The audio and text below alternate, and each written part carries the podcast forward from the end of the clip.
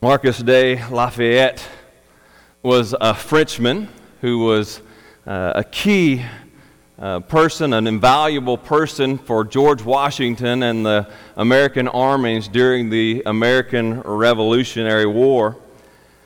But after the, the war, Lafayette went back to France, back to his home in France, and took back to, to farming. That's what he was before the war, and so he went back home and he, he began farming again. Well, as he began to back farming, things went along. In 1783, something took place in France that all the crops just failed. It was a horrible harvest. And so many people throughout France were affected by this terrible harvest. But Lafayette's farm was unharmed, it produced well. And so, uh, one of Lafayette's workers, he gave him some what most people would think good advice. He said to him, said, "Look, the bad harvest has raised the price of wheat, so now is the time to sell. It's the time to sell and make a profit." But Lafayette, he thought about it. As he began to think about it and began to think of all the, the peasants throughout the villages suffering from this terrible harvest, he said, No, this is not the time to profit, this is the time to give. God blesses us not just for our own benefit, but also so that we can be a blessing to others who are in need. The tendency for us all too often is to hoard up, save up, and keep for ourselves, build up our own treasury. When God says, Give to others as I have given unto you. The best the best antidote that we can have for greed is generous giving. And so we at First Bastrop value generous giving. We value generous giving. As we've been going through our core values, a key core value for us, and this church shows it time after time. This church is a giving church. This church believes in generously giving to others. When there is a need, this church, time and time again, in the three years I've been here, I've seen this church step up and give to meet those needs. We believe all good things are graciously given to us by God and wish to bless others with God's grace through generous giving, helping meet the genuine needs of those who God has placed before us, starting in the church and extending to our community and then to our world. Let me read that again. We believe, as First Bastrop, we believe all good things are graciously given to us by God and wish to bless others with God's grace through generous giving, helping meet the genuine needs of those God has placed before us, starting here in our church, extending to in our community, and then to our world. So today we're going to look at that principle, generous giving. And as we look at this, I pray that our hearts would grow all the more with that desire to be generous givers. So today I'm going to show you, first of all, three, three reasons we value generous giving. And then I want to show you three keys to generous giving and close with three ways to respond with generous giving. So, three uh, reasons, three keys, and then three responses that we can have today. So let me pray for us. This is a kind of a longer text. We're in a, uh, 2 Corinthians chapter 8, verses 1 through 15 this morning. 2 Corinthians 8, 1 through 15. And we're just going to kind of work through the text. It's a longer text, and we got a lot to cover, so uh, we want to just kind of work through it instead of reading it all. So let me start then by blessing our our time of, of message and get into the text. Heavenly Father, Lord, we thank you for all the rich blessings that you pour out upon us day after day. Lord, Here in America, the poorest of us are the richest in the world. So, Lord, thank you for all that you give to us. And, Lord, may we not hoard up for ourselves, but may we honor the gifts that you have given us and give to others around us. Bless them with your love by generously giving to meet the needs all around. Father, we thank you for your holy, inspired, and inerrant word.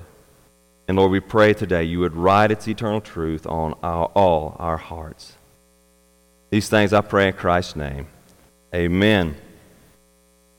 2 Corinthians chapter 8, verses 1 through 15. This is towards the end of Paul's second letter to the church in Corinth. And let me just kind of catch you up on what's going, taking place. Paul is, is kind of, kind of taking up a collection from all the churches. So this is his, during his third missionary journey, probably halfway through his third missionary journey. He is in Ephesus, but there's a famine taking place back in Jerusalem.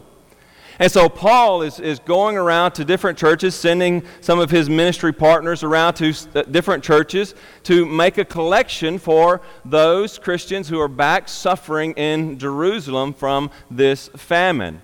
And so now, as he is, he's written this letter to Corinth, he has addressed some issues that's been taking place there. And now, as he kind of gets more close to the end, he, he appeals to them to give, to be gracious givers to the church back in Jerusalem. And so that's why we get to this text today. He is appealing to them to be gracious givers.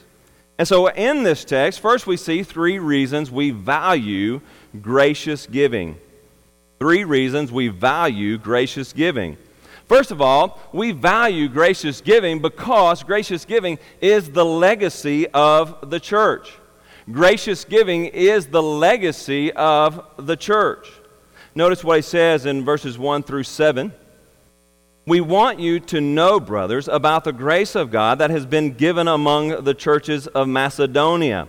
Now, Macedonia are the churches just north of Corinth. There are the churches of, of say, Philippi and Berea and Thessalonica, those churches up in there. And so they have already given. He says, I want to tell you about their giving, for in a severe test of affliction, their abundance of joy and their extreme poverty have overflowed in a wealth of generosity on, the, on their part.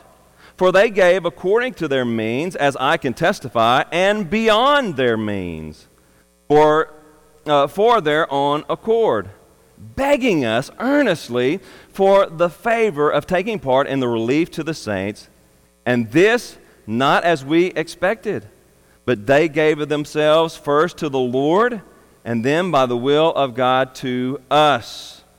So these Christians in Macedonia and these northern churches up in, in the northern part of Greece, they have already kind of given to this, this collection.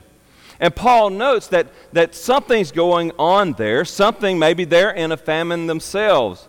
Uh, most likely there's, there's persecution that's taking place there. We know that in Paul's second missionary journey that persecution began especially in Philippi. He was arrested and beaten, he and Silas. And so likely that persecution continued on after they left. Whatever the case is, they're, they're, they're giving out of poverty. They are suffering loss themselves. And Paul says, not only do they give out of their means, not only do they give out of what they have left over, they're, they're giving beyond that. They're digging deep to give to this collection. They are, are suffering so that the, the Jews, the Christians in Jerusalem, can be blessed and provided for. Paul is saying, look at the legacy of the church. He is appealing to Corinth Look at the legacy of Christ's church. Look at these other churches, what they're doing. They are giving beyond their means to support those who are in need. Well, as we look at the church throughout the ages, this is a, the common theme. We see throughout the church, the church having this legacy of gracious giving. Caesarea was one of, the one of the largest cities in the Roman Empire during the fourth century. But when the, the city was suddenly hit by a plague, uh, the people just left out. I mean, they fled. The town became a ghost town. People left their family, their friends, all of them behind. All who were sick, they left them behind to fend for themselves. They were getting away. Don't want to catch this mess. Let's get out of here. Everyone fled except for one group. You know who? The Christians. The Christians stayed behind in Caesarea to take care of the sick, to provide for all of their needs, and to even bury the dead. They gave of themselves, even sacrificing their own lives to stay there and help those who were in need. And so it's been the story throughout history. You think about even the last Ebola uh, uh, epidemic that took place in Africa. Who was it who was flying to the scene as everyone else was getting out of the country? Who was going in to help those who were in need, even putting their own health at risk to help those who were in need? Christian doctors and nurses, giving them the love of Jesus Christ. The legacy of the church is generous giving. So we value because of because it's the legacy of the church, but we also value generous giving because it's the legacy of Christ. It's the legacy of Christ. You see, we didn't just come out this come at this on our own. Jesus gives us the perfect example. Look there at verses uh, verses 8. Verse 8 says, I say this not as a command, but to prove by the earnestness of others that your love is genuine. For, here's the reason, for, this is why you give, for you know the grace of our Lord Jesus Christ, that though he was rich, yet for your sake became poor, so that you by his poverty might become rich. Oh, isn't that the story of Jesus? Jesus Christ, our Lord and Savior, who was rich, eternally rich. He was God Most High, the very Son of God, who was for all of eternity the Son of God. He reigned in glory by his Father's side in heaven. But he set aside his glory. He set aside all the riches of heaven to come to this earth in poverty, to lose everything, living whole, his whole life in poverty, and going to the cross and giving everything, even his life. And why? What for? So that we might inherit the riches of heaven. He became poor so that we could become rich. Paul tells this well in Philippians chapter 2. Y'all, y'all know this verse well. Most of y'all know this verse well. And do nothing from selfish ambition or conceit, but in humility count others more significant than yourselves. Let each of you look not only to his own interest, but also to the interest of others. And here we go. Have this mind among yourselves, which is yours in Christ Jesus who, though he was in the form of God, did not account equality with God a thing to be grasped. We couldn't get there. We couldn't get to, to that stature. We couldn't obtain the riches of heaven and the riches of God. We could not grasp it. But he emptied himself. He set aside his glory. He took the form of a servant being born in the likeness of men, and being found in human form, he humbled himself by becoming obedient to the point of death, even death on a cross. Jesus was infinitely rich.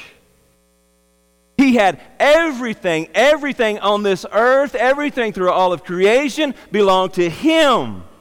It was made by Him, for Him, and through Him. It was all His. And He set it all aside. We are bankrupt. We have nothing except for what God's grace gives to us. We are bankrupt. And I'm not just talking about our, our, checking account. We are spiritually bankrupt. We have no relationship with God because of our sin.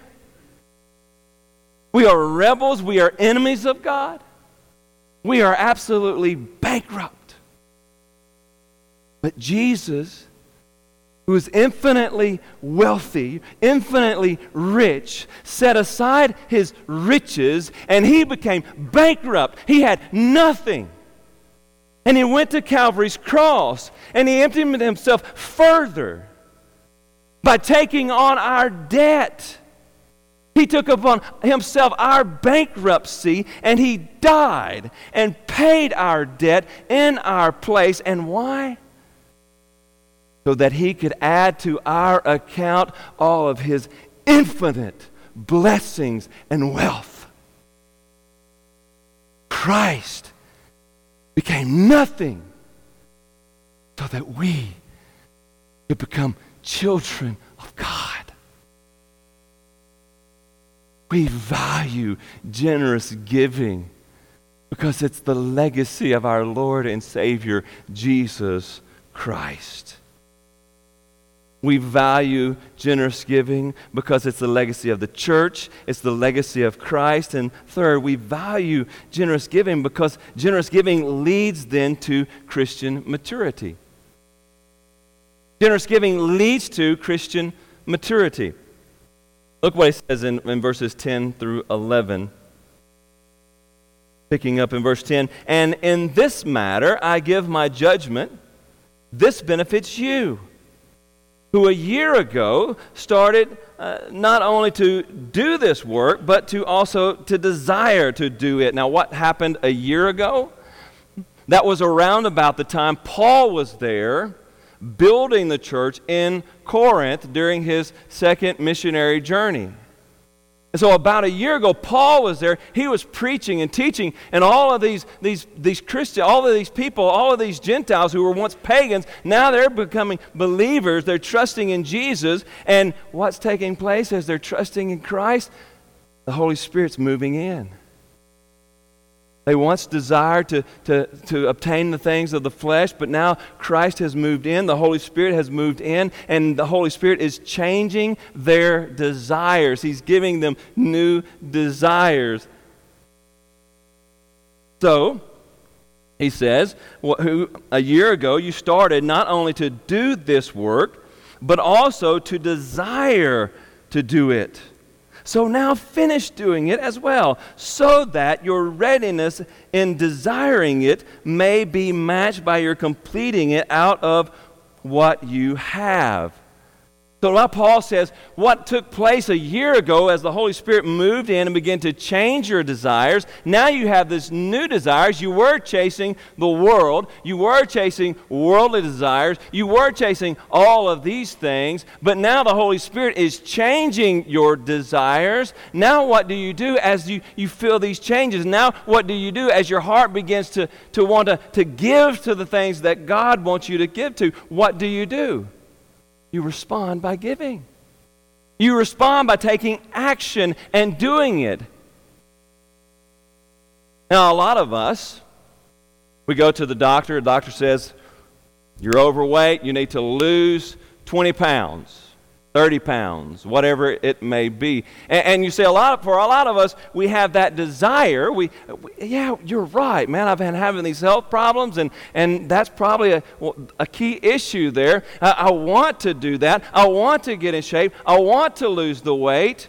But then what happens? The desire is there, but we don't take action. We don't get into the gym. We don't go walk. We don't uh, cut, push back from the dinner table, right? The desire is there to be healthy. But if we don't get up and put that desire into action, we won't achieve healthiness. We're going to stay where we are. You know, it's the same way in the Christian life. It's the same way in the Christian life. God moves in he begins to work in our hearts. He begins to change our desires. We want what God wants. We want to live a moral life. We want to put away the, the, our past, our sinful past, and we want to live a moral life. We want to be generous givers, to give of what God has graciously given to us. The desire is there, but what's missing is the action. Paul says generous giving, by taking that action, it leads to, gener- to, to our maturity as Christians. Christ has given us the example. He is the king of generous givers. He gave it all. We want to be like Christ. As Christians, that's what we say. We want to be, we want to be like him. We look to the big guy. We look to Christ. We, we want to be like him. If we want to be like him, then we've got to start acting like him. We've got to put the desire into action so that we might grow into maturity. We might grow to be like Christ. We value generous giving because of our church's legacy, Christ's legacy, and because it helps us to grow to be like Jesus. Oh, that we would all want to be more like Jesus. So, those are the three reasons we value generous giving. We value generous giving. So, then we move on now to three keys to generous giving. Three keys to generous giving. I know I'm flying, right? It's the fastest I've ever moved. We're going to fly through this. We're going to get through all of these. Three reasons we value generous giving. First of all, we, or excuse me, three keys to generous giving, if I can keep my thoughts straight. Three keys to generous giving. First, the first key to generous giving is give for equality. Give for equality. And let me just read uh, 12 through 15 to finish out the, the section. For if the readiness is there, it is acceptable according to what a person has not, according to what a person has, not according to what he does not have. Right?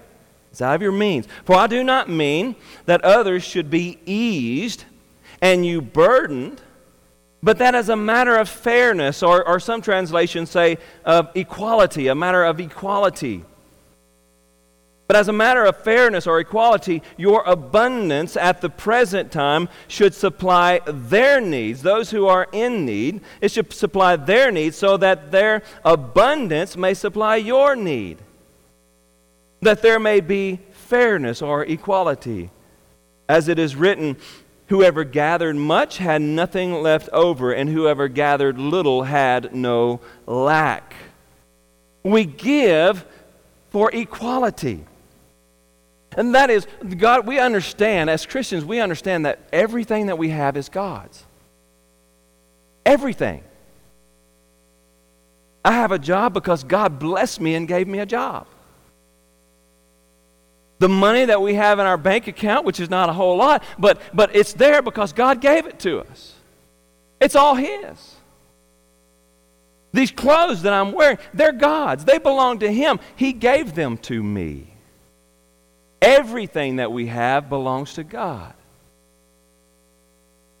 And God has graciously given everything that we have to us to take care of, to manage, to be stewards of his blessings and His grace. So everything that we have belongs to God. And God, in a moment, you read the story of Job, God, in a moment, can take it all away. God giveth, and God taketh away. Blessed be the name of the Lord. God can give us whatever He wants to give us, and He can take away all that He wants to take away from us.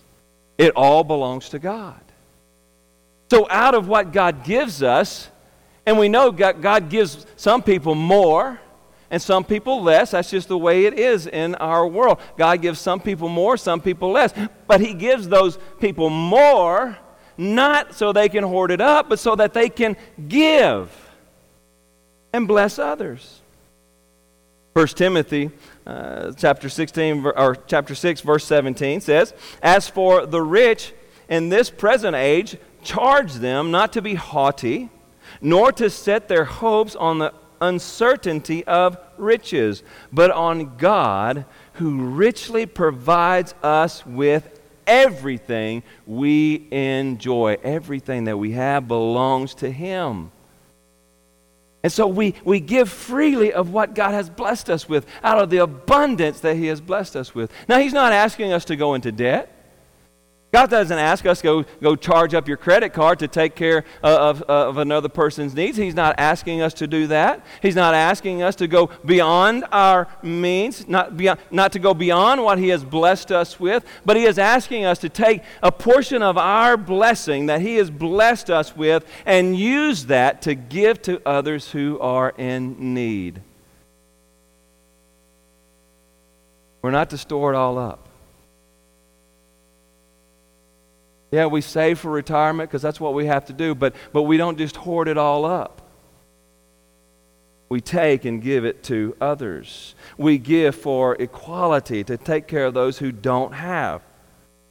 And then in return, when, when we need, right, when we have troubles in our life, when we need something, then we have others who come and take care of us, who help provide for us. We give, it's a give and take. It's a give and take. So we give for equality. Second, we give sacrificially. We give sacrificially. Uh, you know, this is not, he's not just talking about giving your spare change. We could all do that. We could all just empty, oh, okay, you need some, oh, here, here's some, here's some change, right? Uh, uh, that's not the giving that God requires of us. He's not requiring us just to simply give of our spare change. He's asking for a sacrifice. Jesus made a sacrifice. It, it ought to hurt a little bit. We ought to look at our life and say, oh, okay, what are some luxuries that I can give up so that I can help someone else out? It may be instead of buying a brand new car, oh, we buy a used car so that we can take that extra money that we have left over and, and begin to, to give to ministry or give to someone else who has a need. It may be as simple as saying, well, you know what? Really like Starbucks coffee. I really enjoy my double chocolate latte, mate, floofy, whatever. I really like that, and, and you know it costs me seven bucks every day to go by and get that, that Starbucks coffee. But you know what? Instead, I'm going to take my 50 cent cup of coffee at home, and I'm going to give all the rest of that money back to the ministry that God is doing. It's, it's sacrificial giving. We need to give out of the abundance that God has given us, but it, it should cost us something. After all, it cost Jesus his life. We give sacrificially. Jesus tells of the, the poor widow.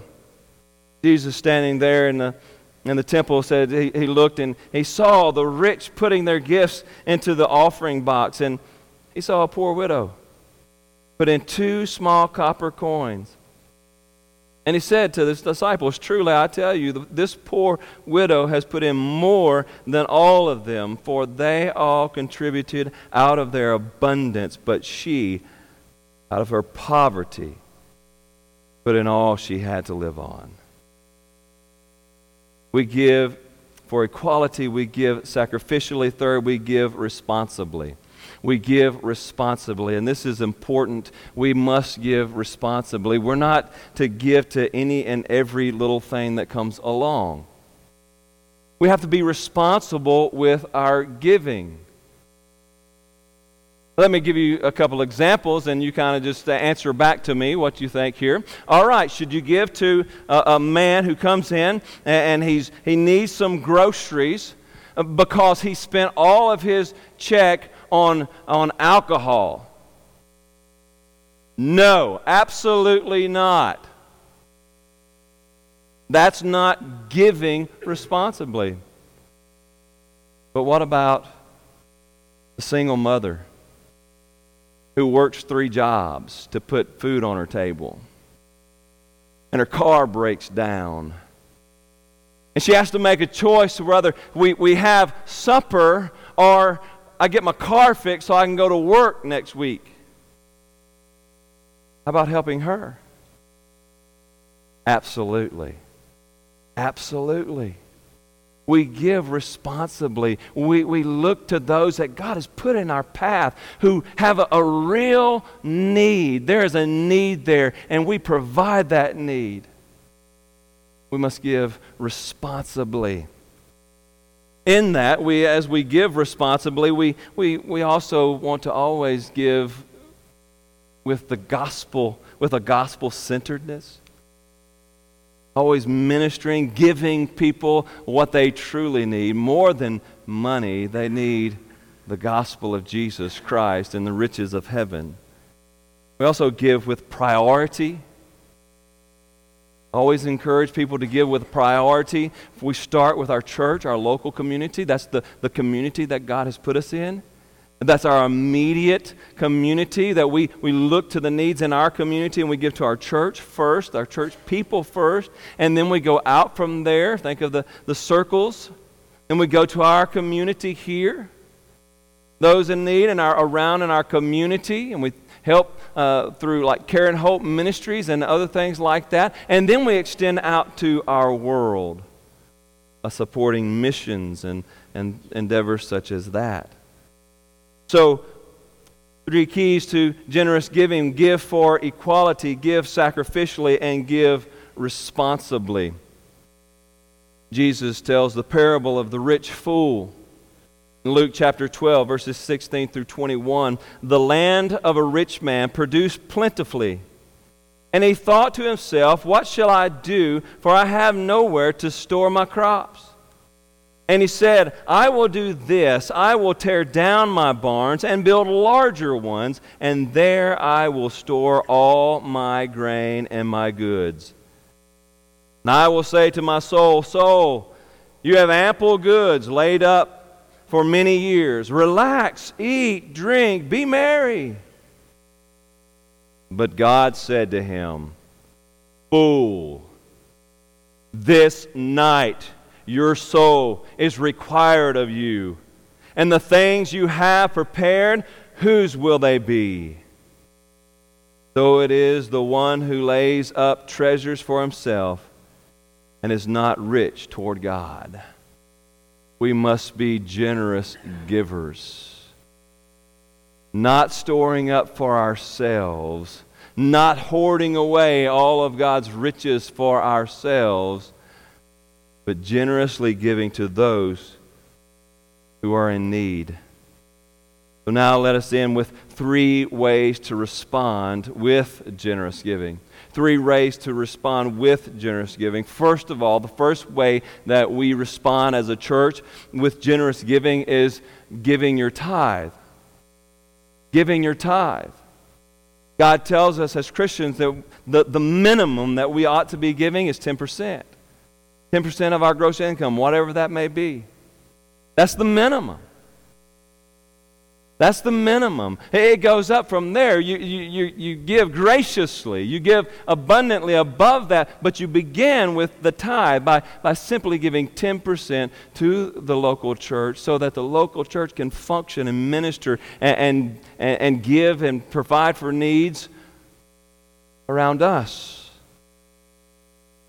I love this. Malachi verses, verse 310. The Lord challenges Bring the full tithe into the storehouse, that there may be food in my house, and thereby put me to the test, says the Lord of hosts.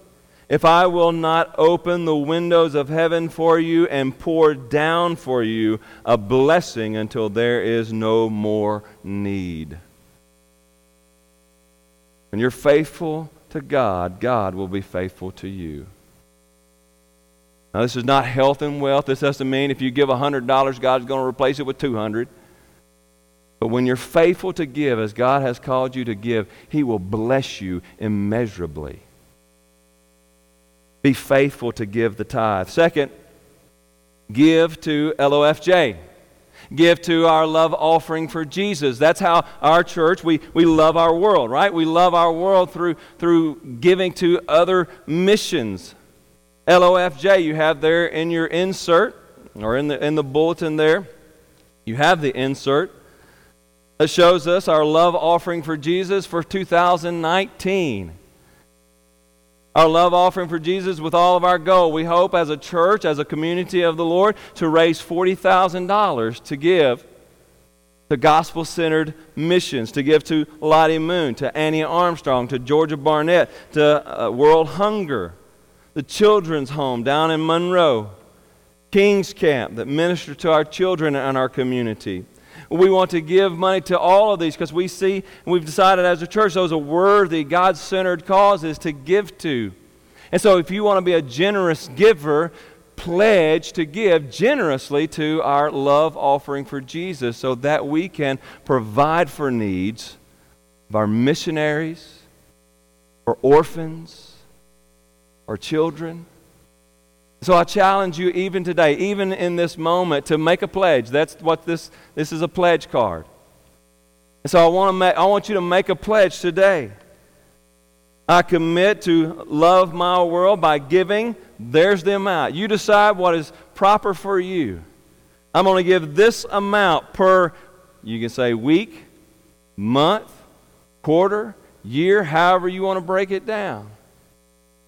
I'm going to pledge to give this much for this uh, allotted time on this time scale to our love offering for Jesus to support gospel centered missions and ministries. I want you to make that pledge today. I, don't put your name. There's no place for a name. Don't put your name on it. I don't want to know your name. I'm not going to call you up and, and keep account. That's going to be between you and the Lord. But you fill this out. And in a moment when the offering plate comes by, I challenge you to put that in the offering plate as a pledge for generously giving to our love offering for Jesus. Also, there's envelopes already there for you. You can start today if you'd like to give to our love offering for Jesus. So you give your tithe, you give to LOFJ, and third, you give generously of your time. Miss Sue was talking about earlier. Boy, you can. It, there's more than just money. I know this has kind of been centered on money, and a lot of times when we talk about mo- uh, giving, we, we center on money, money because that is an important aspect of it. But it's more than that. It's not just your money, it's your time. It's your time serving the Lord in ministry. Find your place. Last week, I handed out, last Sunday night, I handed out the, the uh, assessment tool to help people understand their spiritual gifts, their personalities, to help un- them understand, help you understand where might be a proper fit for you in the ministry of the church. And so, if you didn't get one, come see me, I'll get you one. But fill that out and, and discover where, where you, would you best fit? Where would you best be used to serve the Lord? And then get involved. Take time. You, you can use this 10% of your time every week to give to the Lord, to serve Him in gospel centered ministry. Give generously of your tithe, give generously to the LOFJ, and give generously of your time we as a church value generous giving and y'all already generous givers. I'm not trying to, to get you to gig you to give more because you're generous givers. But we need to re- be reminded sometimes don't we? Even the most generous among us need to be reminded that god has blessed us not so that we can hoard up for ourselves but He has blessed us so that we can bless others with the love of God and the love of Jesus Christ. We value generous giving. Commit then to faithful tithing. Commit to, to giving to LOFJ. And commit to serving the Lord with your time and your talents. Today, by way of invitation, I'll call the deacons up because this is how I want you to respond. I want to give you a chance to respond to the day's message by being generous giving, by giving of your tithe, celebrating that. Use it as an act of worship. Rejoice as you put the envelope or, or the, the cash, whatever, in the plate. Rejoice. God, I'm giving this to you. Thank you for it. And here it is back. Do wondrous things with it. Respond by generously giving to the Lord. Some, you may not have that desire because you don't have the Spirit working inside you. Maybe you came looking for truth, looking for uh, the meaning of life, all of these things. Christ died for you. He zeroed out his account for you. He died for you so that he might give you all the riches of heaven. You'll only trust in him and turn your life over to him today. Your giving starts by giving Jesus your life and trusting him with it. I pray you do that today. As the deacons come, as the, the those who take up our offering come, even as they begin to take up the offering in a minute after I pray for it, after I bless it. If you have questions about anything that was talked about today, or you just need to, to pray to the Lord and, and dedicate your bank account to Him, then I invite you, even in this time, to step out and come. Now let us pray. Heavenly Father, Lord, we do thank you for all that you give to us. Lord, you give us everything. We are completely bankrupt without your grace, materially and spiritually. We thank you, Lord, for all that you give to us. We thank you most of all for the salvation and the riches we have in Christ Jesus our Lord. Now, Lord, take this offering that we're about to, to give of ourselves. Oh, Lord, take it and use it for your glory in your name's sake. Extend your kingdom with your riches. This I pray in Christ's name. Amen.